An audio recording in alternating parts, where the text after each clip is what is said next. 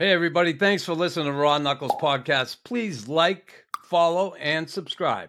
I never cheered for the Montreal Canadiens or, or would have been friends with Chris. And it was my son who said, Dad, like, you know, bury the axe. It's 20 years you haven't played. And, uh, you know, and against Montreal, and you should, and you should. So your son allowed you to be friends with me? Yeah, they used to. He allowed me to. He allowed me to to to bury the hatchet that it's over.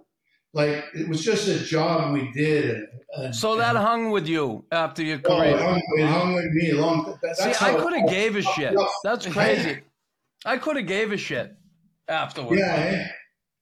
I yeah, don't know why. And you know, I was a Montreal fan growing up as a kid and I ended up in Nordic. I'm a Montreal fan now again, but if the Nordics ever come back, the Battle of Quebec will be on again. Yeah, yeah, yeah. You guys won't golf ever again if the Nordics. no, when I stepped on the ice, I never backed down and I never stayed down. And I was vicious and I was malicious and I don't care.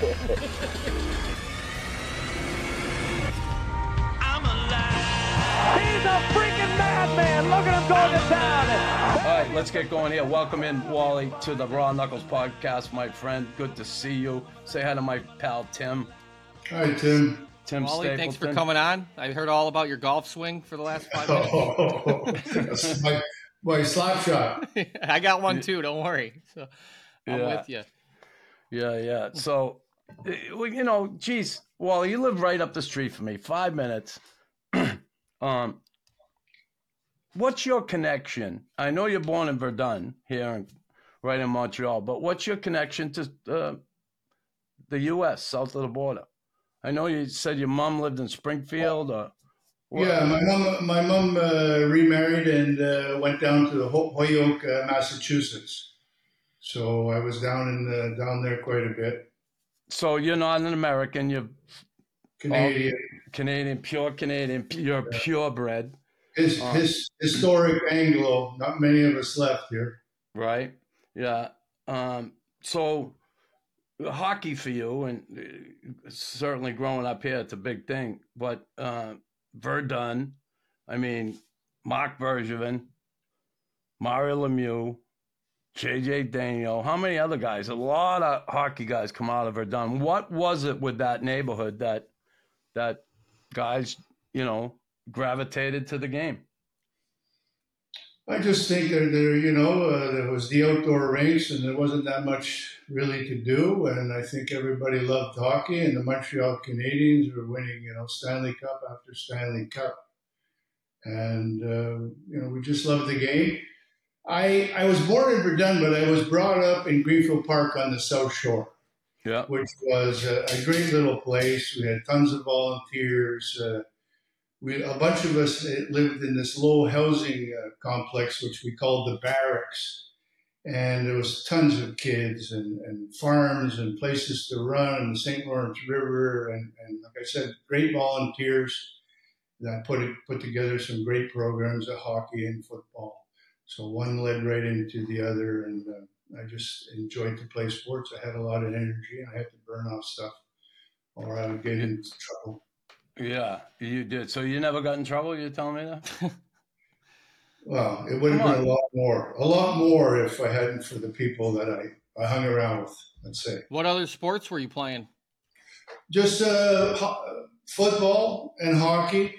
And in the summer, um, I just I ran and I fished and I biked and um, you know, just what, what kids do. Once, you know, you didn't play hockey 24 7. You, you know, you needed a break. And, and I think, uh, you know, we were all chomping at the bit after a long summer to get back into. Uh, we started with football, football ended, and hockey would start. They didn't merge back at the time, which I think was good. We so Greenfield have- Park Yep. Right. Um, and the hockey and the stuff. Uh, you played for the Longueuil Rebels. That was the QJHL back then. And was that um, junior B hockey? They call it, yeah, it was junior B, but it was, uh, you know, below the ma- major junior. Yeah. I, I, was captain of that team for uh, three years. We won two championships. I. Um, and you're a D man. Natural D man. Yeah, played D all the time. Um, it was it was a rough league. There was a lot of fighting going on. I could hold my own, and um, I didn't like people trying to bully any of my teammates in that. So even being captain, I, I would step in a lot and take care of uh, business when I had to. But I played a lot of hockey. I wasn't in the box, I was on the ice. Yeah. Do you like you like to fight? I mean, I always hear from Chris, uh, you know, his side of things. How how was your side? You like to? Um, you know, I, I always, I, I was always fighting. It's not something that I like to do, but I had friends that would start start trouble, and uh, they knew that I wasn't going to run away. So if I was there, mm, trouble would start, and I would wade into the middle of it. So it, it was nothing new for me to go and play hockey and do the same thing. And you're a rather large fellow at 6'2", 205 pounds. Is that true? You're 6'2"? I, I Yeah. think I look at you as taller than 6'2". I thought you were like 6'4", but I'll um, be maybe six two now. I, I'm shrinking. yeah, I noticed that with the new hips. Yeah, Um, the hips, yeah. So you you start out with the Rebs one year, and then the following year go to Beauce. Now Beauce, the the Beauce Yaros, Jaros, or whatever they are. Um, Yeah. Jaros, yeah, Bo Jarrow. So those that's Saint Saint Georges de Beauce, right outside Right. of Quebec City. Now, Right. I had a couple of friends when I was a kid. I knew nothing about junior hockey, and these kids from my neighborhood ended up. I found out later went up and played for Saint George de Beauce. Kevin Troy, Played Jimmy brothers, Troy, his brothers, yeah. right? The Troy brothers. Were you there when they were there? Yeah, exactly. Yeah. That was the first year the team started. So Andre Villa, who was the owner at the time, multi-millionaire, he decided to put the team together in that league and he started to buy, pick up players that nobody else wanted. So we had uh, Jocelyn Joe Hardy, our, our playing coach, uh, 200 points. Uh, Richard Grenier, 77 goals. Alain Caron, 78 goals. Boom, boom, Caron. Uh, Big Gilles Bad News Bilodeau was. Ooh, So the, we either had, you know, 200 points and 80 goals, or and the rest of us had between 300 and 500 minutes in penalties. Not a place you wanted to come in. Wait, into. what league is that? That the NAHL. North Yeah. American Hockey League. So were you playing a lot of U.S. teams? Yes. Yeah. We were. I think we were we were the only Canadian team. All the rest were U.S. 'Cause Where I were played, they in that? I played it. Yeah. Well, I was going to ask, isn't that like a route to go to college too? Like I played in the USHL, and Oh, there was nobody that was college uh, college bound in that league that I know. Yeah, okay, So, all right. What were you saying, Nux? What was some of the teams in the league? I was, I was going to say if they're Yeah. all U.S. Was Roanoke in there? Roanoke? No. Binghamton, Binghamton Dusters, uh, Hershey Bears, Okay. um, Johnstown Jets. Well, the, the funny part was is that you know we were we were running roughshod over the league, and when they were making slapshot, they came to, and asked us to that. T, t, slapshot is, is basically built on the, the St. George de Beauce. the St. George, the Jaros team, even the same colors, the ugly uh, brown and orange and whatever Halloween colors. But uh, they came and they wanted us to to be in that uh, in that movie, but they had time restraints and they had to, the movie had to start right away, and we'd already knocked out uh, the Johnstown Jets, so they got to be you know and Steve Carlson and, and the Carlson brothers. Uh, it was all you know the toughest Carlson brother. He played in the in the World Hockey, and, and it was Jack Carlson. It wasn't Steve, but Steve got to be in the movie, and he still does. I don't know, two three hundred uh, things. Yeah, they do a ton of uh, uh, promotions a year uh, Yeah. for Slapshot. Those guys, the Chiefs. So, so you're in Beauce there, craziness, all the fighting and everything. Um, at, at this point, now was that a, a, junior team or was it a pro team? No, it was pro. So you go right from Longueuil, junior B, to pro team, minor pro, uh, and then um, you head to Flint in the I. And, and how did Flint come about? I know you're only there for a short time, but how'd that come about? And when you were in Beauce, did you think you had a legitimate shot at playing the NHL? since I was a kid, I always told people that I was going to be in the National Hockey League, and they would laugh at me because I wasn't the best player on the team. But I worked harder than anybody else, and I always came prepared. And I and I, I hate to lose. I'll do anything to win. But we have, we have to go we have to go back a little bit here in that story because uh, I was living in Montreal, and after my junior uh, my junior B year, they had promised me. Uh, you know, I was going to the World Hockey. I was going to the NHL. I started to read my own press clippings, and I believed that that's what's happening to me. And uh, but when it was all over, said and done, they did nothing for me, and I didn't have an agent, and I wasn't drafted. You know, I laughed. We talked with you. You were only drafted 250 something, and I see you lucky bastard. Mm-hmm. You even got drafted. So that year, I quit. I didn't quit hockey, but I couldn't find a job. I had no agent. So I started, I had all these different jobs. I, I worked in, uh, I was a butcher. I, I, I was work construction. You were cutting meat? Eh? You were cutting meat? Cutting meat. No. I did everything. I was a janitor at Vic Tanny's. So, you know, I've done it all. I, I knew, you know me, I, I'm not scared to get my hands dirty, and I've done everything. So while I was doing that, I decided I was going to get out of Montreal and I was going to live with my uncle up in Rawdon. It was quiet and and I could train up there and I, I, I worked a bit of construction. I, he had some free weights. I started doing that, the push-ups. the end of my workout, I'd run down to the Rawdon Beach, run down the wharf, climb up on the high diving board, do a one and a half in, swim across the lake, and wait there and rest. And let me tell you, some days coming back, I was doing the backstroke. I didn't know if I was going to make it. I was by myself. Nobody knew where I was. But I was actually really training well and I, and I was eating well. And I didn't know at the time what I was doing. But anyways, some I got a call that somebody, uh, well, Doug Carpenter was involved. And uh, there was a game going on in Montreal and everybody was going to either the North American League, the American League. So it was a big scrimmage going on. And uh, I stole my uncle's car and drove back to Montreal and played in that game. And Doug Carpenter saw me. And he invited me to, to Flint, Michigan. And I and he said, I can't offer you very much money. And I said, I don't care about money, I just want to play hockey. And so he gave me he sent me the plane ticket and I went down there. I was a couple of weeks playing. That was nice. He paid for the ticket, the cheap. Yeah, yeah. Well, it gets better. I heard what Lee Norwood said the other day about Doug Carpenter and forgetting your name. Anyway, in the meantime, uh, some guys had been on, were playing on uh, St. George de Beauce. Uh, Dwayne Byers was a, a, friend of mine, and he called me while I was down there. And I was writing all my friends uh, playing in the eye. I, I made the big league, and oh, I was just happier than hell. And uh, Dwayne called me and said they wanted me to come down to Beauce. So I went and I spoke to Carpenter, and he used my line back on me. He said, uh, "You, you, when you told me that you weren't interested, and they were offering me more money to to go." And Carpenter said, "What kind of money? What kind oh, of money? If, garbage." Yeah, but like, let's uh, let's let everybody know what kind of money. You, yeah, were you making more then. than uh, the butcher? yeah, yeah. I was making more than the butcher.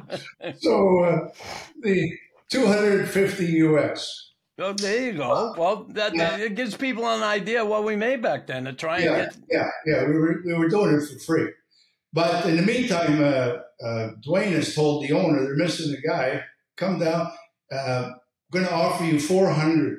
I was 250 American and now 400 Canadian. Like I couldn't believe a guy's offering that money. Never even seen me play. So I go to Carpenter and I tell him that, and he brings the line back. You don't, you're not playing for money, you're playing for fun. I gave you a chance. Okay, fine. I, I'm a man of my word. I stick to it. I keep playing.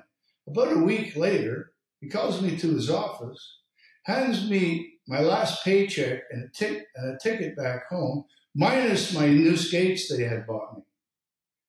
And I, oh, I was furious. And I told him, I said, you had me for peanuts here. You're going to regret that one day and I leave. But I go back to Montreal. I'm, I'm devastated. I can't. I can't tell anybody. You lost. I right? lost. I can't tell my girlfriend, you know, I'm back in Montreal. Anyway, I call Beauce. Beauce says he won't even talk to me on the phone. He says, uh, Wally, uh, he's talking through a, an interpreter almost, and uh, he said, "You know, you should have came down when I told you to come, and this and that." And I said, "I know, I made a mistake." And my my real mistake was not calling the guy back. I him off, and you know. Anyways, uh, finally, at the end of the conversation, he says, "You pay your own way down, and we'll take a look at you." So I called uh, Dwayne Byers. I got in on a bus. Of course, I jumped the first bus out of Montreal. I ended up in Quebec City but it's a six hour wait for the next bus to St. George de Beauce, but I don't care.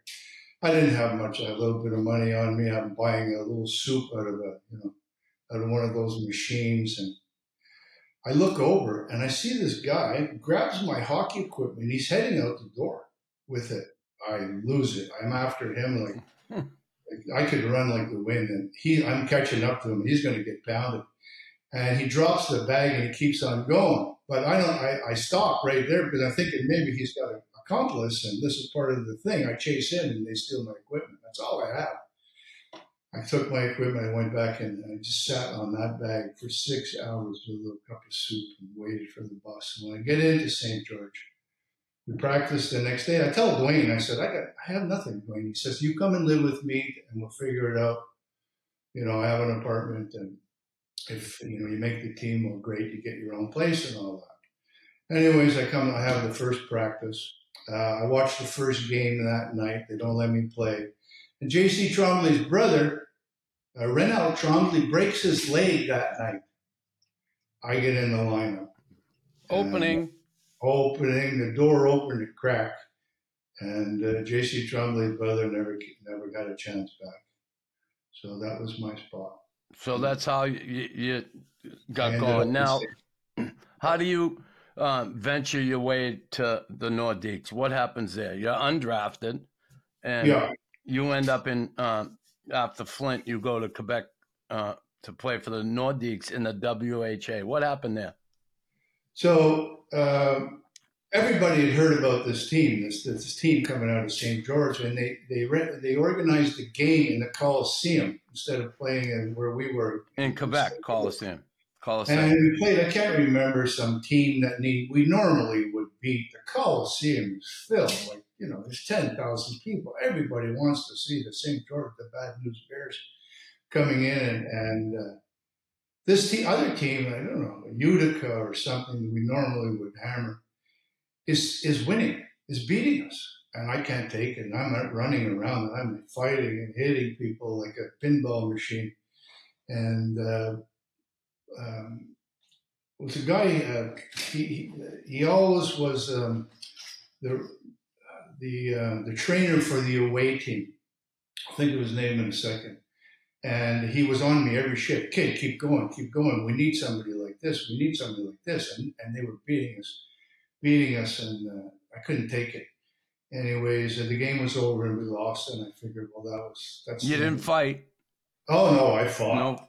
Oh, you oh, fought. Yeah, I, fought. I fought and, and hit people, and, and every shift was mm-hmm. just like more. There was more anger than than not, and. Uh, but this guy kept tapping me on the back, tapping me on the back. And, you know, kid, keep going, keep going. I kept going. Anyways, from that game, I thought that was it. It was over. But two guys got an invitation to uh, Quebec the year after. It was uh, myself and uh, uh Richard Grenier, who had scored the 77 goals. And uh, we went down, and uh, they tell the story.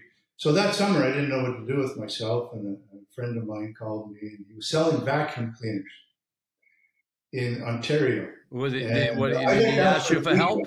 Did he ask you for help? he, he asked me for some help. He had a, the, the three of us were about the same size, and he was running it out of Ontario. So I went down for the weekend, and I saw it. He sent me out with this guy that was selling vacuum cleaners, and it was Filter Queen, four sixty nine ninety. I could break it down to less than five cigarettes a day. Was it a Hoover? No, it was better than a Hoover.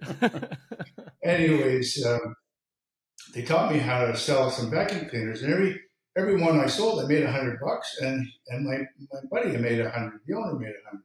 He was driving a Corvette. And, you know, I said, oh, you know, I said, anybody could have a Corvette. It's just another payment. No, he it's paid for, he said. So wow, I started to listen. And so when I, I went down, I told uh, Wendy that I was going away for the weekend. Anyways, uh, we got an offer while I was there to go down to Saskatoon and take over the business down there. The three of us loaded up one, the three of us and one of our best salesmen, and we went down to Saskatoon and took over the guy's business. We walked in, the three of us on a Friday afternoon. We said, we told them who we are, and you're out, and we're in Monday morning, and we don't want to see you. And we walked in Monday, everything was gone, even the light bulbs. We took over, we started selling more vacuum cleaners in one year than this, in one week, and this guy had sold in a year. So he was this kid that I work with, my buddy. He was a heavy duty salesman, and no to him meant maybe. And uh, I ended up coming back with a, with a, a van that I purchased through my, my sales.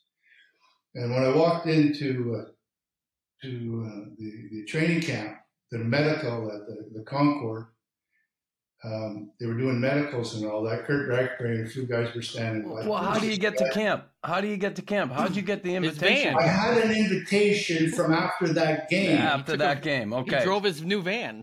Yeah, and I had a new van. okay, and if I didn't make uh, the Nordiques, I had, you had a place to sleep. Yeah, I had planned. I had a place to sleep. I had Plan B too. I was going down to uh, California. I was going to be a, a surf bum. That was my second option. So as I roll into the medical, everybody, I walk in, I got clogs on like I'm always wearing, a long coat, sweater, these sunglasses that they were prescription, but they changed from, you know, night and day so you could see. I had those on. Only wore contacts to play. And they said, who the hell is this guy coming in? And so I told the, I said to the, the nurse there, I said, gave her my name. And she said, um, I, and I didn't have the invitation. I didn't have the paperwork. She said, "Hey, can I get a, a cheap vacuum?" yeah, yeah. I got a deal of a vacuum, and I had a vacuum with me too. Of course, I left the front. So the guy, he says, uh, the nurse says, "I don't see your name on the list." I reached over, I took the pen out of her hand, I wrote it on the block. I said, "There it is, right there." She said, "So it is. Go right in," and that's how it started. So we had uh, 14 defensemen were there. They were only keeping six. Eight were signed, and I walked in off the street. And who was the coach at that time? The coach was uh, uh, Marc Boileau. Marc Boileau. Marc Boileau, and he was a great coach. We won the we won the Avco Cup that year for the first time ever in Quebec, and the only time. He put me together with J.C. Tremblay he was my partner. And I learned more from JC in the couple of, the, the couple of years I was with him than I did the rest of my, my hockey career before and after. The words of encouragement and that. And JC, you know, he was a magician with the puck. And he, he, uh, but a lot of guys tried to intimidate him. He wasn't a physical kind of a player, but he protected the puck so well. And uh, anytime I was in trouble, I give it to JC, and it was out of the zone. But people started; they were running him, and I, he was older. He, I don't know, he was forty at least. At yeah, it was after Montreal, right? Yeah. yeah, yeah, you know who he is, and he's, yeah. a, he's a gentleman, and great he was a gentleman, and he's passed yeah. now. And um, he told me at one game that he said he pointed out some guy and warm him up, and he said tonight it's his birthday oh. I went, the guy, first time the guy tried to range on JC, I came flying in, towel, towel, it was all over. And then any time that JC wanted somebody taken care of, he'd tell me it was his birthday. And JC learned that when he told me that, it's his birthday. hey Wally, uh, hey Wally, it's his birthday. Birthday today, that guy. Hey, that come in, I give it so hard, eh? That sometime I would take JC out too with the guy. Since he touched JC, I was on the guy. And then JC learned at the last second he would just jump out of the way because I was coming in full tilt. And uh, then people realized like to stay away from don't touch JC because that's uh, I was almost like his pet. His pet. Wait, so you, you just walked into Cup, you just walked right? into training camp and then just walked into a training camp and just played the next ten years or whatever. they were- That's crazy. You know, they were they. I wasn't supposed to make that team. They didn't know who I was. well, they didn't even have you on the list. No, That's no, no. insane. Well, they did after that's I like that's an amazing story. Yeah. Like, No, no, no. It's one. I would have. I would have like left and been like, this, Yeah, is, yeah. this is embarrassing. Well, if I, had, if I hadn't worked that summer in Saskatoon with my vacuum cleaner buddy, I might have walked out and headed for California.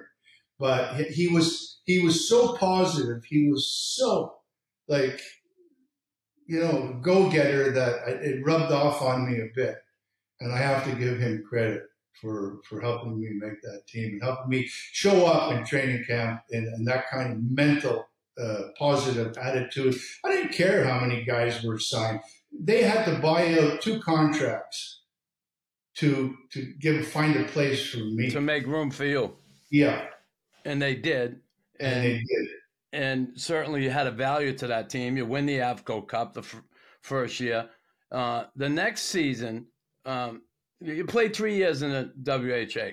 Next season, you only had 13 games. Were you injured your second Yeah, year? I had. Uh, I had. Uh, Is that your first big injury? Like something? yes, yeah, yeah. Well, what I had was I had two ruptured discs, but nobody could diagnose what it was, and I had a hole in my elbow that was infected all the time. They couldn't get that closed, and they were saying the poison from there was running up my there, and my left leg was completely dead. The pain, I've had my teeth knocked out. I, I, nothing compares to a ruptured disc, and and my left leg was going dead. They were actually helping me tie my skates to get out there.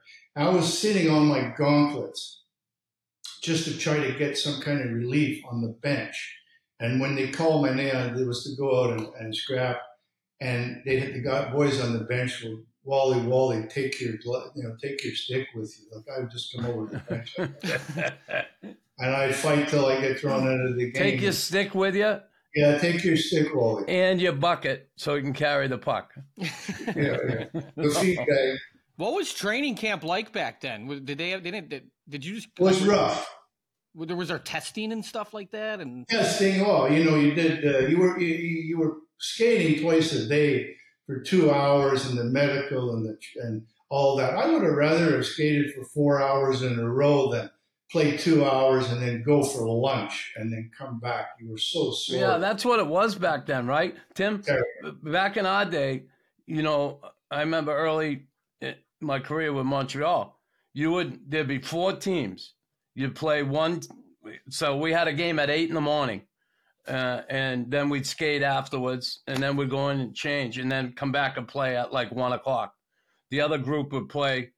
You know, we play from eight to like 9 30, 10 o'clock. Then they'd be on from ten to noon, and then the next game we play would be at one o'clock. It, it was crazy. Like you had double sessions all the time Yeah. at training camp. And they did that in again, right, Wally? It's- They were. That's, I mean, some guys came in shape, some guys didn't. Right? Well, that that was my uh, my trick. But that was back when guys were coming to get in shape. Me, no. I when I showed up at training camp, I was already peak.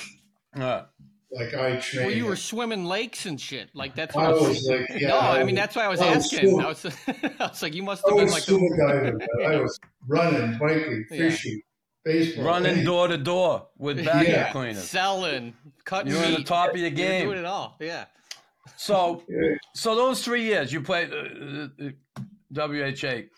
Then the merger happens. How happy were you? Because here you are in WHA, you are playing pro hockey, but it's not the NHL. How happy were you? Uh, one, that they merged with the NHL, Quebec Nordiques. One and two, how nervous were you, thinking, "Woo, the NHL now? Uh, am I gonna, am I gonna stick with this team, or are they gonna look in another direction?" You know, that was never in my, a mindset of mine that I would not make the team. I mean, every year the, the reporters would ask me, "Where are you going to play this year?" Well, I'm going to play here, of course. Uh, you know. And um, so the, I go back a little bit. The the, uh, the when I only played the 13 games, I went in and I, I, I ended up um, having an operation. But in Montreal, in Quebec City, they wanted it back then. They would open your back up like about six inches, and they dig around in there and pull the disc out. Well, two specialists were talking to me. Finally, George Morris said, our physio guy, told me, "Well, it's not the, you're not your elbow anymore. You got a ruptured disc at the time." So I, finally, he lost his job for telling me that. So I went in and I, spoke to two specialists, and one wanted to take a bone off my hip, one wanted to dig the disc out. They were talking in French, and I wasn't sure exactly what was going on, but I realized that two specialists couldn't make a decision. And they said, What are you going to do? And I said, I'm going to go to Montreal, and get a second opinion. They said, You can't go to Montreal. I said, Who's going to stop me? You two.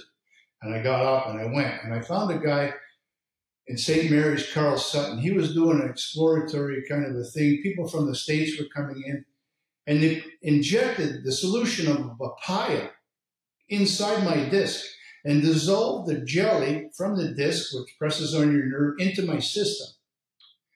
And he said, We can always operate. We, but let's go one step before. And I thought that made sense to me.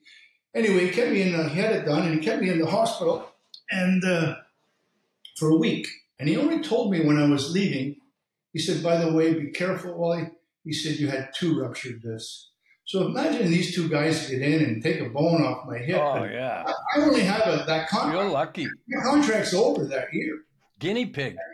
I'm like, anyway, thank God I got back into the to the playoffs that year and did my normal thing and signing into the. Uh, they wanted me to sign for five years, and we made the deal. And my only stipulation was I was dealing with Marcel Aubut, was just new at the time. That if we merged with the National League, because that was the rumor, my contract would go over there, and my contract would be a one way, no matter uh, if I played in the National League or Or the American League. one way. And now again, it goes back to J.C. Tremblay, who told me, well, they offered me a one-way contract or two. Of course, the two is, is, is more money, but I didn't know what the difference was. He said, well, they take the least amount of money now, and you will stay here for two years. And I told that to my buddy Richard, but he was such a goal scorer and such a player. He said, no, he went for the most money. Guess who they send down? Richard Grenier Right.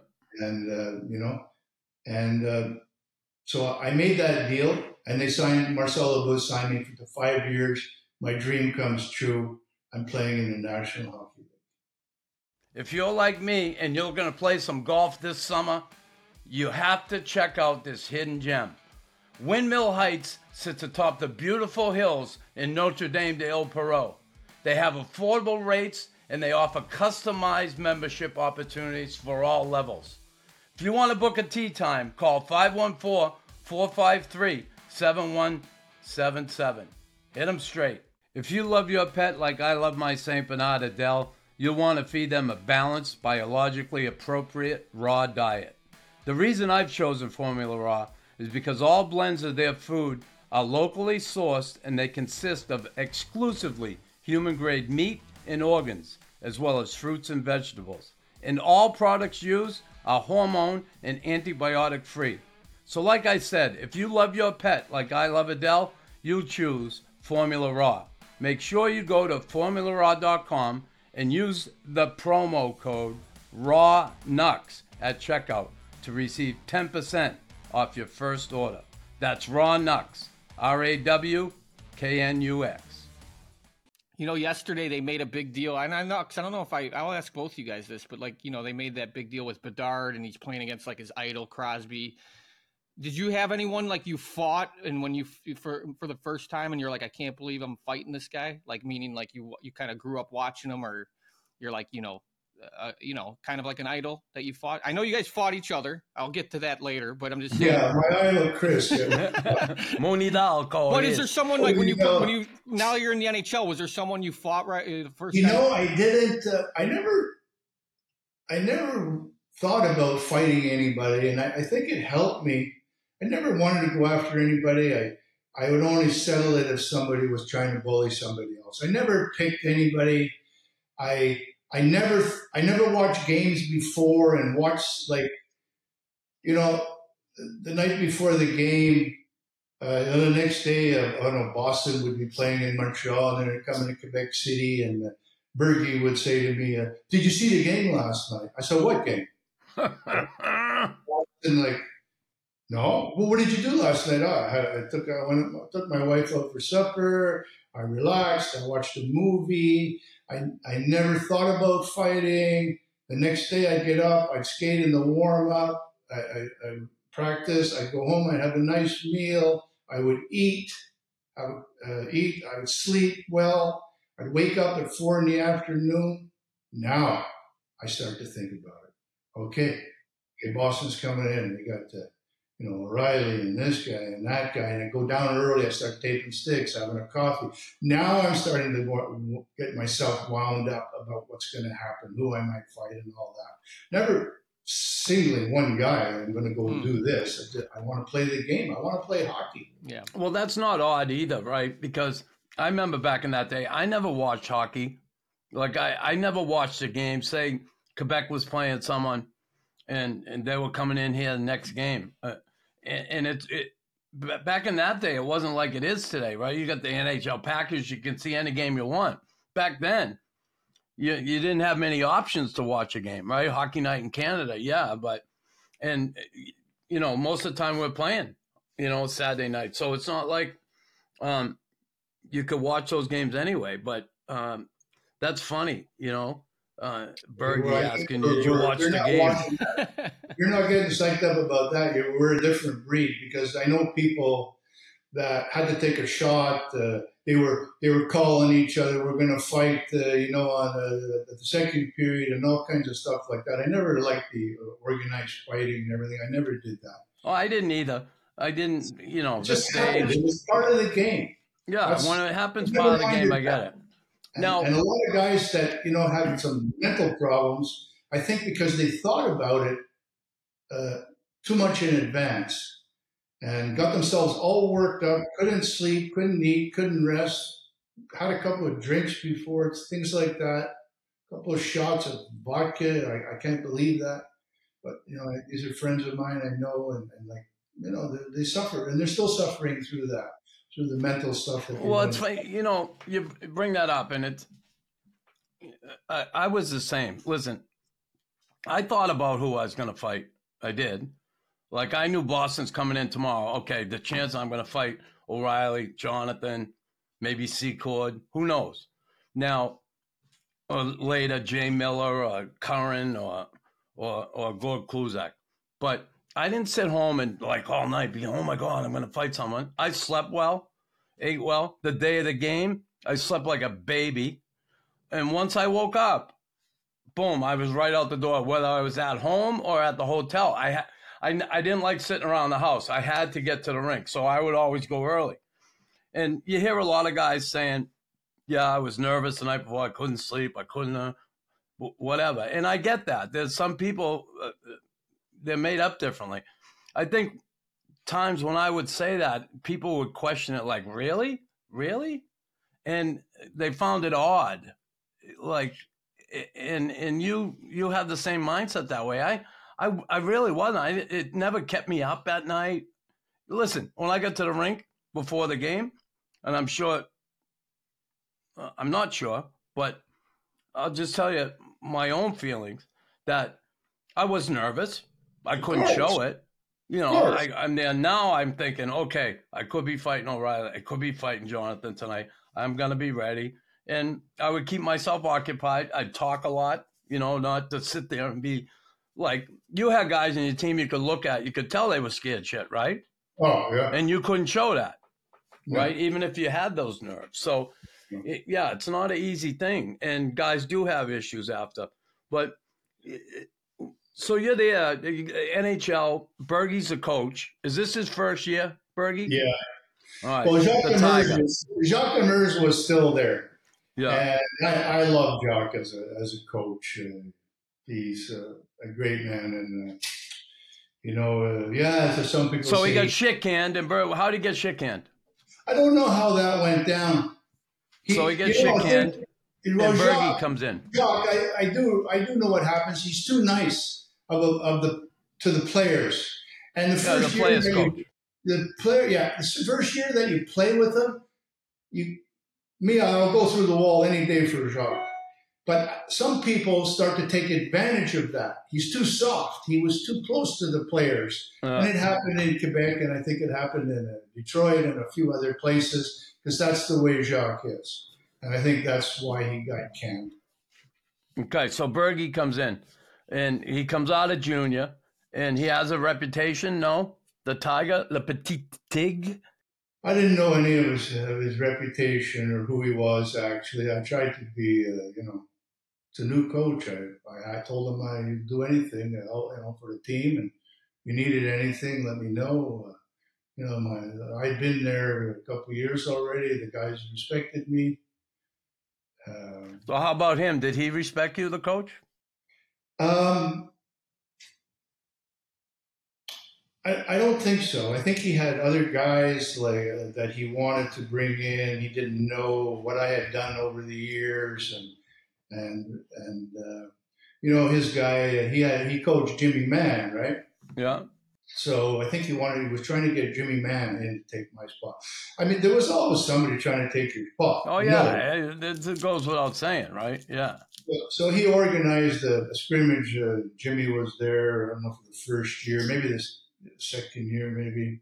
And uh, he was sitting Training at the- camp. Yeah, sitting at the blue line. He wasn't on the ice. There was a scrimmage going on, and I was standing up at the blue line, and, and uh, Jimmy tried. He tried to get out, come out with the puck. He had his head down or something. I leveled him.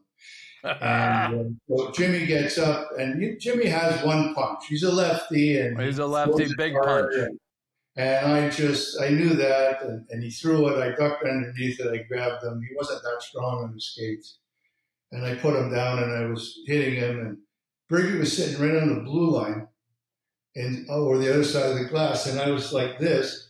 this, this is him. This is your guy. So he wasn't. Uh, we didn't really start off on the greatest foot, let's say. so here's one for you. Yeah. and this is one. Listen, when I played, I remember in Halifax, all the fights I had, I got called up, and I always promised myself that if a coach ever told me to go out and fight, I was going to tell him to go himself, hmm and I stayed true to that my whole career, and I never had a problem with that. I think I made it obvious that. Um, so coaches never asked me. Bob Berry never asked me. Lemaire didn't. Uh, none of them. And till it came to uh, Jean Perron, he made the inference. He, he asked me, uh, "When's the last time you had a fight?" Chris Nilan. When's the last time you had a fight? In other words, go get in a fight, which I didn't like, and I confronted him. That's how I ended up getting traded. Were you ever in that situation? And did you? Uh, what did you do? And did you like that? A coach telling you to go know, fight. uh, my ice time started getting less and less. Like I don't mind you when you're in the heat of the action, you get into a fight anytime. Yeah. But when you're sitting on the bench for a couple of periods and then the game gets out of hand and and uh, you get thrown over the ice, and of course, I don't think there's any coach that ever will admit to sending somebody out to, to fight because that's you know that's not what they're supposed to do, but it happens all the time. So Bergie decided he was going to make me a left winger. There you go, Tim. Right? Go. Yeah. And it You wasn't go to from score. defense It to wasn't wing. score. Yeah, and I was kind of like skeptical about that, but he said, you know, it would prolong my career. Hmm. Okay, he's thinking Play about it. winging forward. You're a utility yeah, man. defense, forward, this and that. But I knew I was getting sent out. He would always deny it, uh, going out after somebody. So I, I'd be sitting on the end of the bench. I remember one night Philly's playing, and they're handling us pretty good in the third period. And uh, he yells down the bench to me, Wally, Are you still awake? your skates tied? And, and Mel Bridgman had been running around. Philly had a tough team. And Mel, Oh, yeah, I didn't know who- always. I didn't know who the hell Mel Bridgman was. I'm not studying players, right? So he yells down, you know, Wally. And I yell down the bench to him, what position? And he yells, right wing. I'm a left shooting defenseman. I'm playing right wing now, but I'm facing off against Mel Bridgman. And as I went over the bench, one of the Garry Lariviere yells, "Watch it, Wally! This guy's tough." Yeah, he So I was. line up against him, and he looks up at me. He knows I'm out there to fight, and he smiles at me. He's missing four teeth, right? Yeah. Jesus. Anyway, the puck hardly hits the ice, and we go at it. Eh? I smacked him a couple times right in the mouth, and he just smiled at me with the four teeth missing. and I didn't know it at the time, but he did it on purpose. He grabbed my wrist here with I was holding him here. He grabbed my wrist, and with the other hand, he took my elbow and he dislocated my shoulder. In one move like that. O- On purpose. Oh yeah, yeah. Yeah, I didn't like- know it at the time, but I got to respect the guy because my shoulder was in my armpit, and I, I was like, "Oh, hang on a second, what's up?" He never threw a punch at me after that. He knew what he had done.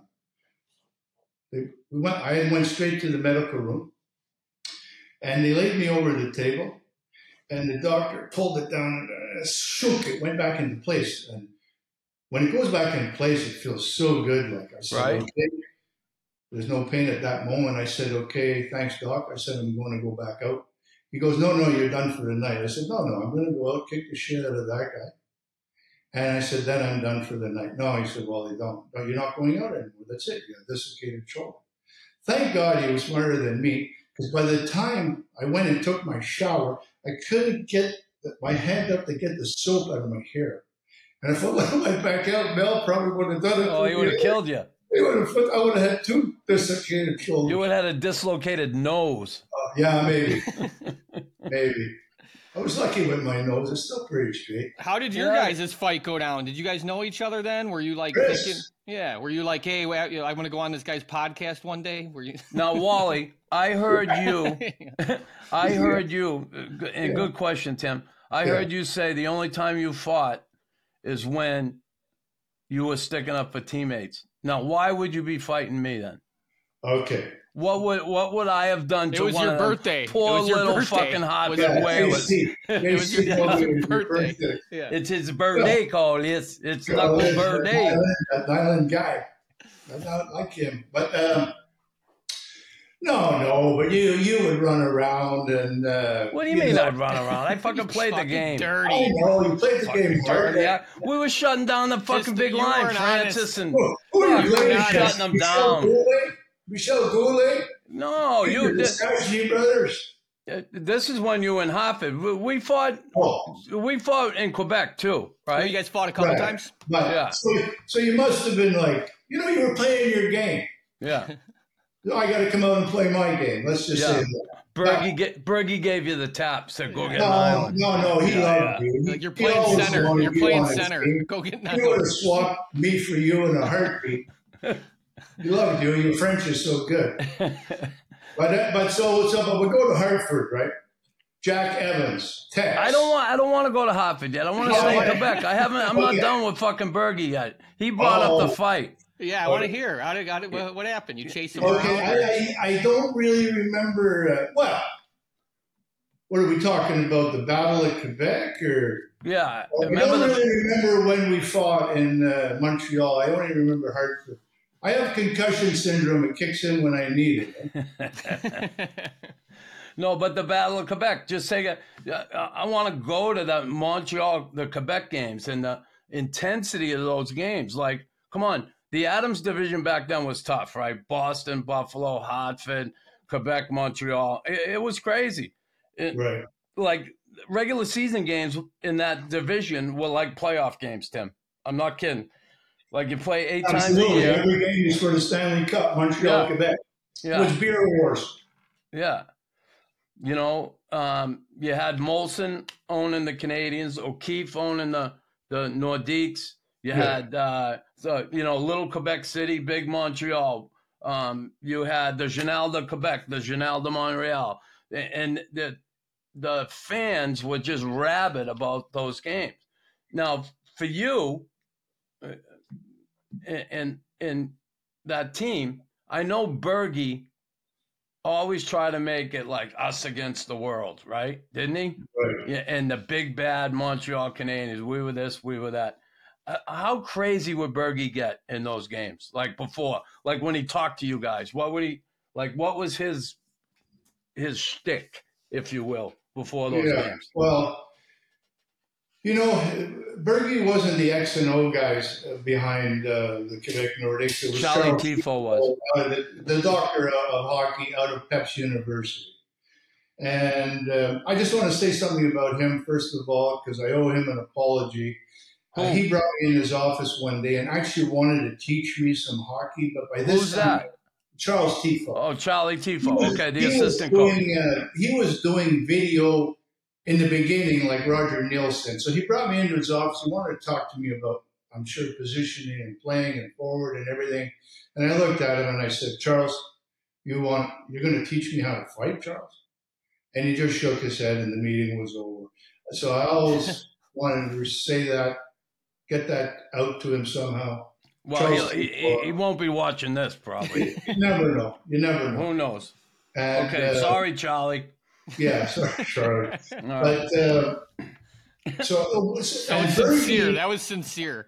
That was Bergie- sincerity. Yeah, sorry. Anyway, but so Bergie, what he was was, as we say in French, brasser la marque. He could really stir up the shit, and that's what he was good at. And he would, you know, oh, he put it in the press. We're going to get Mario Tremblay tonight. I oh, mean, oh yeah. you know, we'd be skating around in warm up, and it was all we could do, not to fight in warm up. We hated each other so much. It went on for 20 years after I, I, I retired from hockey.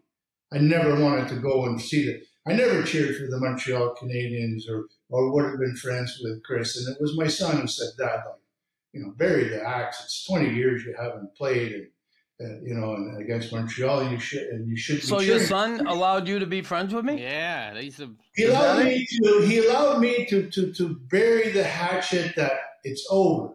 Like it was just a job we did. And, and, So that hung with you after your oh, it, career. hung, it hung with me a long. That, See, I could have gave a shit. Yeah. That's crazy. I could have gave a shit afterwards. Yeah, eh? I Yeah, don't know why. And you know, I was a Montreal fan growing up as a kid, and I ended up in Nordique. I'm a Montreal fan now again. But if the Nordiques ever come back, the Battle of Quebec will be on again. Yeah. Yeah, yeah. A Nordique. You guys won't golf ever again if the Nordiques No, come back. we'll, we'll always go. That's funny though. I I never knew that. Like you hung on to that. I I could never. I I could have gave a rat's ass. And part of it too. I played for Bergie in New York, so Yeah, you know we had a relationship outside of it. But like you said, Bergie always liked me. yeah. I would skate around the warm up in Quebec, uh, Tim, and Bergie fucking be staring at everybody like fucking on the bench, like I hate you guys, right? And I'd come whipping around, and he'd look at me, and he'd go, he'd wink at me all the time, like, "Hey, Chris." I think he was trying to soften me up. It Yeah. didn't work, but it No, was no, funny. he always- you know, he got his dream when you played in New York for him. So Yeah. you know, how'd like that? yeah. he um yeah, he was a character, one of the characters of the game. Yeah. Here's one. Mark Hardy. Remember Mark Hardy? He played Yeah. in LA. We Yes. played together in New York, Tim, and Bergie's our coach. So Bergie comes in second period or something after uh, after the second period comes in he giving everybody shit and he comes to Mark Hardy he goes Hardy call this I remember you and uh, what's going on tonight here we need uh, tough honesty call yes he said uh, I remember you in the Quebec League when you were tough tabarnak right so Hop was sitting there like okay I get it go out and start running people get involved so the game whatever happens happens about two weeks later, we got a morning skate at Madison Square Garden. And James Patrick used to skate around and warm up before everybody get on the ice. And he'd skate backwards like crazy. He had happy feet. And he'd bombing around doing figure eights all over the ice. And Bergie was standing at center ice. And James comes fucking whipping around backwards, doesn't see him, hits him. Bergie goes up in the fucking air. He comes down, hits his elbow and his head and he's fucking lying on the ice going, ah, fuck, ah. And we all come over like concerned. and Mark Hardy says, Hey, Bergie tabarnak, I remember you used to be tough in the Quebec League all this. He said, Fuck you. Oh, he, I'm telling you, if you could have seen that moment and, and, and been there for both moments, it was so funny. And Bergie was just like, but uh, he, he was, for me, he was awesome coach. Not so much for you, right? Not so much. Yeah, I guess. He sent me to the. He was the first guy to send me to the minors.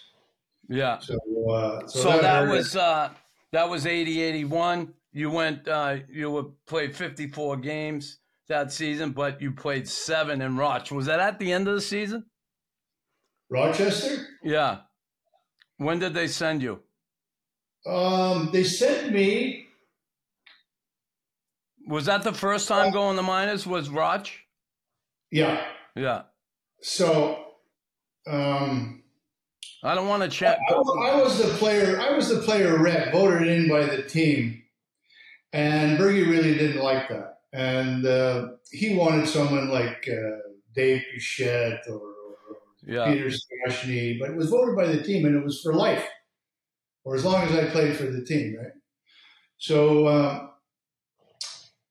we had uh, we were in training camp, and we are going to Three Rivers to play against Montreal, but there was a few games before, and you weren't allowed to play three games in three nights, and. Uh, so I played the first game. I played the second game, Hunter in that too, and like I was wondering why didn't you, sp- you know, and the didn't spread those guys out because the third Yeah. game was going to be in Three Rivers where he had coached and and we were playing against Montreal. It was his dream. And why didn't you spread that out? But I didn't say anything. And guys were coming to me, well, yeah, uh, we're not allowed to play three games in three nights. So I, I called the, the league and no, you don't have to play three games in three nights. So we Wilder had just been born. Wendy was in the hospital. I told her, I went and saw her that morning before the practice. I said, I'll be back to get you and, uh, and Wilder. I said, because I'm not playing tonight. It's three games in three nights, but I got to go practice and, and, see the team. And I'll come So did you you go tell Bergie? Listen, how Oh, did yeah. you find? You went and told him. Listen. After practice, Oh, he has a bus waiting outside. And we're going to Three Rivers. And he calls me into the office and he says, Is it true, Will, you can't play three games in three nights? I said, Yeah, you can't." So he said, But if you wanted to, you could. I said, I guess so. So did you Called play? Did you want to play? Each guy in that, that put me on the on the spot. And he asked them one by one. He said, "This is your third game tonight. It's training camp. We're trying to make the team. You don't have to play. It's your third game. Do you want to play? Yeah. Okay. On the bus. On the bus. Everybody got on the bus. I'm the last guy, and he says, "You? What do you want to do?" I said, "Let's get on the bus." We got on the bus. We had no cell phones, no nothing back then. I couldn't tell my wife. My wife was stuck at the hospital with a newborn. I go, I get on the go down the Three Rivers like so. That was his little little shot, and and then he didn't like that, and so and I had the respect of the players that he was trying to gain, and then he sent me Christmas Day or two days before Christmas to Rochester, and. Uh, That's a was- move. He wanted me to go down, oh, to go down the, the Fredericton or something. Uh, there was a or Rochester, and there was a snowstorm. The airport was closed, and he said, "You're going to Rochester. They need you down there tonight." I said, "I can't go down. The airport's closed. We're going to charter a plane for you." What? and when I went home, I told Wendy the story. He really wanted to get rid of Oh, you. he wanted me out of there bad. Charter you a plane. And he started me a plane in a snowstorm. He wanted me to be gone. So anyway, I said to him, like, I got home and I told Wendy the story, and I said, if the phone rings, don't answer it. Anyway, I never answered the phone, and I was on my way to Rochester the next day. And that's when I meet uh, Iron Mike Keenan for the first time. Oh, Tim played for Iron yeah, Mike. Yeah. Oh. you had- So How there you is- go. There's another. How is that? Oh, Okay. I'm not alone. I'm not alone. Yeah. So he, Mike, Mike is just starting. He's on his way up, right? So I get there and we play the first game and we lose, like 3 1 or something. And we drop from first place to second. That's how close the standings are. So then we bust out all night. to the next town that we're going to play in, but we're not going to play that day. We have a day off. We have a practice. We have to be on the bus at 11 o'clock. I'm always early. I, I'm there on the bus at quarter to 11. Comes 11 o'clock. I said, okay, let's go. He said, well, the coach is not here. I said, I heard he likes to jog. Maybe he jogged over, I said. Anyway, the bus takes off without him. And we get over to the rink. He comes storming in like ta- taxi and he is furious. And the guys are terrified of him and who took the bus and all that. Well, it was weird. Anyway, he bag skated us for a couple of hours and he, uh, oh, then he, he stood at the red line and half of us went to the board and back, board, each time board and back. And every time I skated, oh, I was in top shape. I skated to the board and came back and looked him right in the eyes. Is that it? No, go again, go again, go again. I could have went all day. He knew he thought he was going to drop me, but he wouldn't. In the end, he said, "Weir, you're hurting this team." he said, "Dude, give me some laps." I started skating around and around and around and around. He jumped off, so then I said, "Okay, it's over." So I went. I took a shower, got out. All the boys are, oh, the coach, he's mad. He took the bus on us. So he jumped on the bus by himself and he took it back to the hotel. So they're all they're all crying and everything else. And so I say, team meeting. I didn't know where the hell I was or where I was going, but they all followed me like a Pied Piper. And I headed down to the first bar I was seen, and we went in there and started the party. And anyway, we shut her down, and I, I went back to my hotel room, and I told, uh, I called room service. I said, but don't bring it up till 10 o'clock. I wanted to have a little nap. So banging on the door, and this guy showed, up. who the hell? I opened up the door and I ordered myself a roast beef and an asparagus soup. So I said, put it beside my bed. Must have been a nice hotel, huh? Oh, beautiful place. Anyways, I as I go, go to eat it, I flip the bowl of asparagus soup into my bed. But I don't care. I eat the, the steak and I fall asleep. Well, the bus was leaving at at, uh, at 11 o'clock the next morning for pregame skate for that night. I wake up at, or it was 10 o'clock. I wake up quarter to 10. And I realized, like, if I'm not there by 10, I said that he's going he's taking the bus without me. But the pillow was stuck to my head from the asparagus soup. And I had no time to shower, so I get on the bus and he sees me. I mean, it looks like asparagus hanging off. He just shakes his head. Anyway, we play and come back and I have a good meal. Again, I sleep well and I come down that night.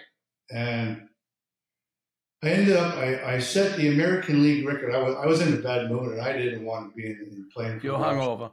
or for our night. And I set the American League record for penalty minutes, 54 minutes that night. And as uh, well, Robin, Wally. Robin Burns loves to tell the story when he's introducing me at a golf tournament. He said, he set their league record 54 minutes, and he said, if they would have let him play the third period, he really could have done it. Anyway, that is a lot of minutes. I mean, I I have it in the NHL at there you go. is it 42 maybe? I don't know. I think it's I don't 42 follow, I minutes. follow your stats. 54 Yeah. is like what I had my whole career. so anyway, um, so we have a week off, and uh, I'm more or less I'm stuck. I'm going to be stuck in Rochester with Mike Keenan. Really, we don't we're not hitting it off right off the bat. So he sends me home to get my uh, my some clothes and that because I just I thought I was going down there for a week, but he's telling me I'm down. So I get go home and get your clothes. So I go home to get my clothes, but for some reason I bring a pair of skates and a mouth guard. That's all I bring, and a carry-on. So I get home, and the wife hasn't seen me for a while. She makes me a nice dinner and bottle of wine. I'm sitting there, and for some reason it was a Journal de Quebec. And I flip to the back page like we always do, where the sports is. and I see that Toronto had uh, Quebec had played Toronto the night before and got the crap kicked out of them. Uh, Wolf Paymon running around, and this guy and that guy. And I just looked. So you got called up because of me. I, Did I I? was I, I was terrorizing the Nordiques. No, no, it was we were playing Toronto. They were Oh, playing Toronto. okay. Oh, okay. Toronto the, the next night, which is the night I show up in Quebec City. I pushed my dinner away and I told my wife I'm going down to the rink. She said, I haven't, well, I haven't seen you. Like, what are you going down there for? This and that. I said, I don't know. I got to go. I just got to go. I took my skates, my mouth guard with me. I'm walking in the back of the Coliseum. Who did I run into? But Bergie. He said, What are you doing here? He said, We never called you up. I said, No, just home to get my some stuff, you know. He says, uh, You have your equipment with you? I said, No. I said, I heard you run into had some trouble last night in Toronto. You have your equipment with you? I said, No, but I brought my skates. He said, Go see the trainer and get some equipment. I went down. I called my wife. I said, You want to see a hockey game tonight? Get, you better get over here early. I don't know how long I'm going to last. Anyway, I went over to board. The people were going crazy. I grabbed Wolf Palin was the first guy I pummeled, and I went around just going crazy. Mike Keenan never saw me again. well, lucky you. Lucky Yeah. you. Lucky him. Yeah. I was a handful back then. Yeah. All I wanted to do was play hockey and win. Everything else was secondary. The rules. So, so the Nordiques, uh, that ends in uh, 83, 84. You go to Freddie, and then uh, the following season you end up in Hartford, and that's when the bout happens between Yeah. Knuckles and Wally Weir. And you go see Tex Evans in Hartford. What happens there? Well, when I got there, I was I was playing more hockey than I had ever played before. I had a regular shift on defense, and I, I was fitting right in. And I remember a story in the paper around this time, Halloween. Hartford is in first place. It's Halloween. It's scary, and everything was just going, you know, right my way. We had gone into Quebec City. We had beat them. They came in to interview me. I, and I told them, I said, Christmas, you know, looking at, at Bergie and everything and smiling. I said, Christmas come came early this year. I was so happy. But we go back and uh, we end up playing against you guys. And, you know, we had fought before. You you skated in at the end of a, of a shift and, and you just clipped Mike Liut. Just Yeah. didn't knock him down, but just rushed him. And I came in right away, but you tripped and you slid into the, the corner. You're on your knees, and I skated in. And we were On my knees, No, no, we would've- picking Yeah. on me. if you wanted to, to fight fight me, you would have jumped right up. So maybe it was the end of your shift, or whatever it was, I respected you enough. Okay, we're going to fight another shift, another whatever. Well, Tex Evans never forgave that, and we didn't fight that night. And uh, I was like a, a scratch for the next six games straight. I, he scratched me a, a healthy scratch. Oh, because you didn't come after me. yeah, because. I wouldn't Okay. on you in the corner. And uh, I said, I fought him before. It's you know, I'll, I'll fight him again. It's, it's not a problem, Tex. But no, he sat me out till we play. We played you again, and I guess I had a first shift. We, we had to fight again. But when I look back at Tex's career, I find out later that he, Emile Francis, who was the general manager at that time, got knocked out by a guy on the same kind of a play, but knocked him out. That's a different story. And when Emile Francis came to, he was the goaltender. Tex Evans and somebody else were hitting themselves over the head with no helmets on, with sticks, and there was pieces of scalp on the ice, from what I heard. And he te- and and Emile Francis said at that moment, as long as I have a job in hockey, Tex will be with me, and he kept him. Wasn't much of a coach, but he, I guess you know, man of his word, and uh, Emile Francis Should have made him a scout. Yeah, should have. Well, Right. yeah, it was. I remember No, that fight you and I had, right? Yeah. Right inside the blue. It was a good bout, right? Uh, yeah, You know? What kind of fighter was Nux? He was kind of inside scrappy. sneaky, Tough, sneaky smart. fighter. Oh, a good fighter. You know, we, we didn't get to the National League because we don't, you know, we don't know how to fight and protect Yeah. ourselves. And I always, on. I always picked on bigger guys than me. yeah, yeah. I did, and You're you were heavyweight. bigger. Yeah, Yeah, you were a bigger. Yeah, the thing is, I really wasn't a heavyweight. I mean, I'm just under six feet, and I'm 200 pounds. I mean, is that a heavyweight? I don't think so, but I fought No, all no, it's, it's a middleweight. I mean, You're a, you're a heavyweight. I'm I'm know I'm that. maybe light heavy. Joe, Joe Bilodeau was a heavyweight. When we Gilles were- bad when news. we were Bill. 192. Gilles Bilodeau came off the farm at 220. Solid muscle, never lifted a weight.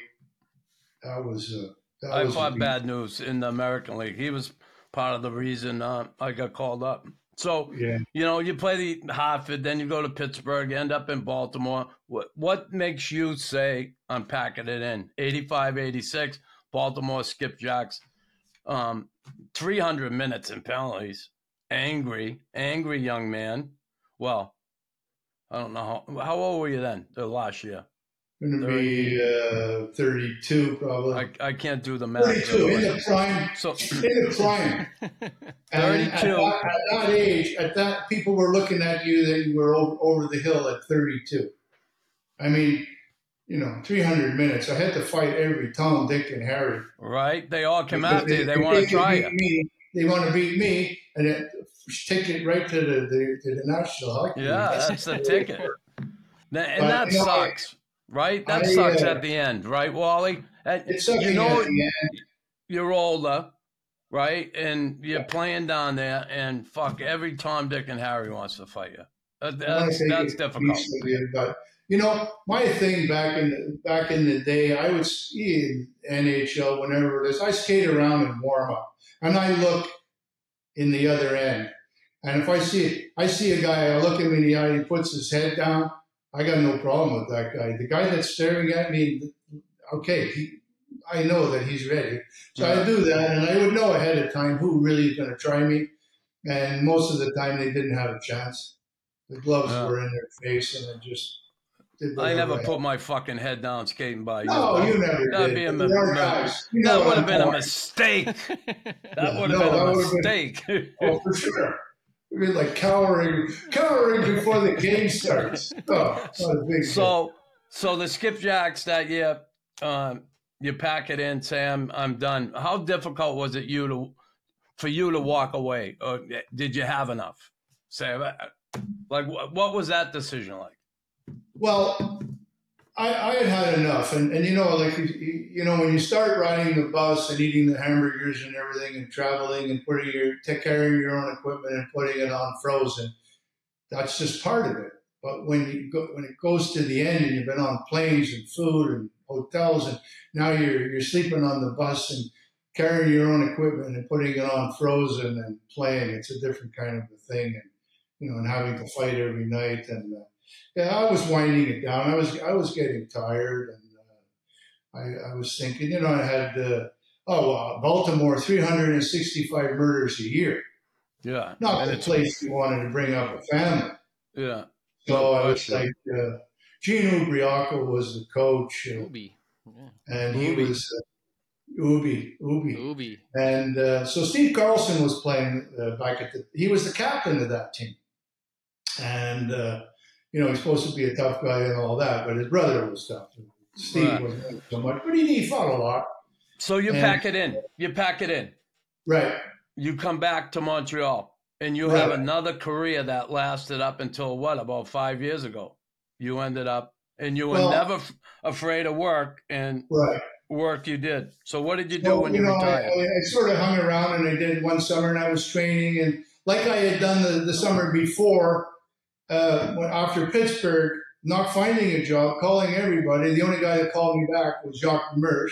Said, you know, I'm in, I'm in, I'm in Detroit. We've got co- Kocur and uh, Probert and all that. I wasn't scared to go down. He said, I, I can't offer you a contract. He said, maybe it's time for you to find another job. So he was the only guy to call me back.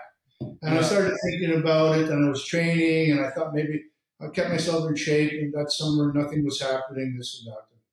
Okay, what am I going to do? And I had a had a chance. A friend of mine said, you know, why don't you go down and uh, put your name at the Port of Montreal? And So the then- longshoreman stuff, right? yeah, well, there was a longshoreman and there's uh, who who handle all the cargo and the uh, and drive all the heavy machinery and that. But there's a bunch of other of us, hundred or so, are, are checkers, and we help coordinate the loading and unloading of container traffic and tell the longshoremen where to put it and what to do with it and ship and rail and train and everything. We're the ones that know where it goes. They're doing the machinery. So, so, and they said, you know, and you, you do that, and uh, and when you find a better job, you quit. and I worked down there 28 years. Wow. So I had the pension that I needed and the medical I needed, and I had something to do, and uh, kept me busy. And I had uh, became a permanent employee, and I did that because uh, one of the guys, the boss, told me I went and took a job that nobody wanted, and they wanted more money to do the job. And when I saw him, I said, he said, "There's no more money." I said, "It's not money."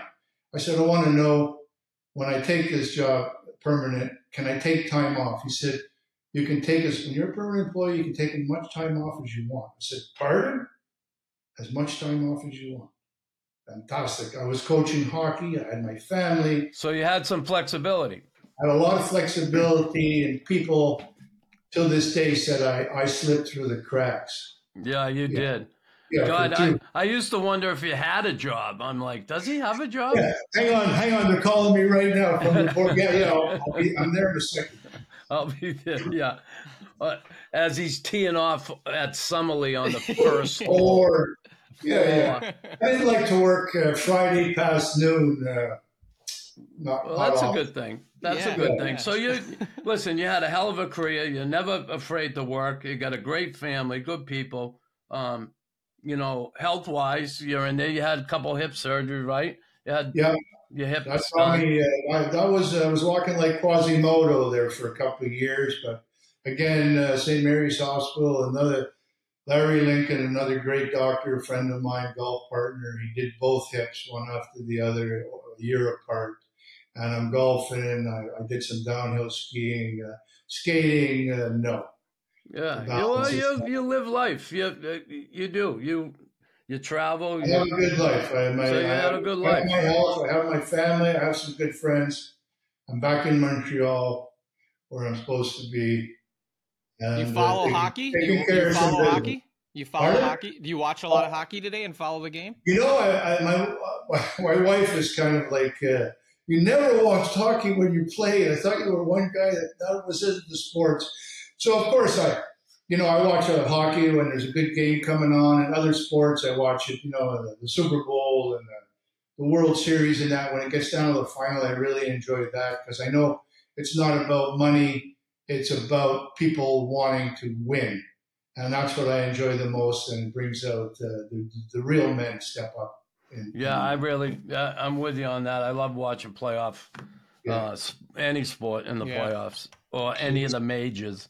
It was so rough individual uh, this sports. year's uh, final, the, the the beginning of the Stanley Cup. I wasn't sure anybody was going to make it to the final. They No. were killing each other, and it was, you know, and the fighting. It's it's it's got back to where it should be. There's no organized fighting. The guys go out and something happens, and there's a fight the way it should be, and then we go back to playing hockey. That's the You way. think, it you think you could have played? You think you could have played in today's game? Could I play? I would find a spot. in today's would- game. Yeah. I would I, I would be play the game smarter now. I would learn more. I would do things differently. I always I always was fairly fast. I was always in shape. I would do things differently. I would I listen to uh, Charles Thiffault and guys like that, and maybe I'd watch Right. a little. I had. Charlie Thiffault in New York. I With- never with Bergen. watching Phil. Like I, I didn't understand that. You know, go in. And, I played the game. Why do I have to go back and, and see what happened? How Yeah, bad it was. Right. Let's go to the videotape. Charlie Oh. Thiffault. Listen, Yeah. Wally, uh, awesome to talk to you, buddy, and uh, I appreciate you joining Tim and I. And um, yeah, we'll maybe we'll get another golf day in here coming up. Hopefully, there's some Yeah. weather coming. All right. Always Yeah. nice to talk with you. Thanks, we've been Wally. we've been pretty blessed. Friendship and help. And uh, good luck with your podcast. And uh, all the best to you, Tim.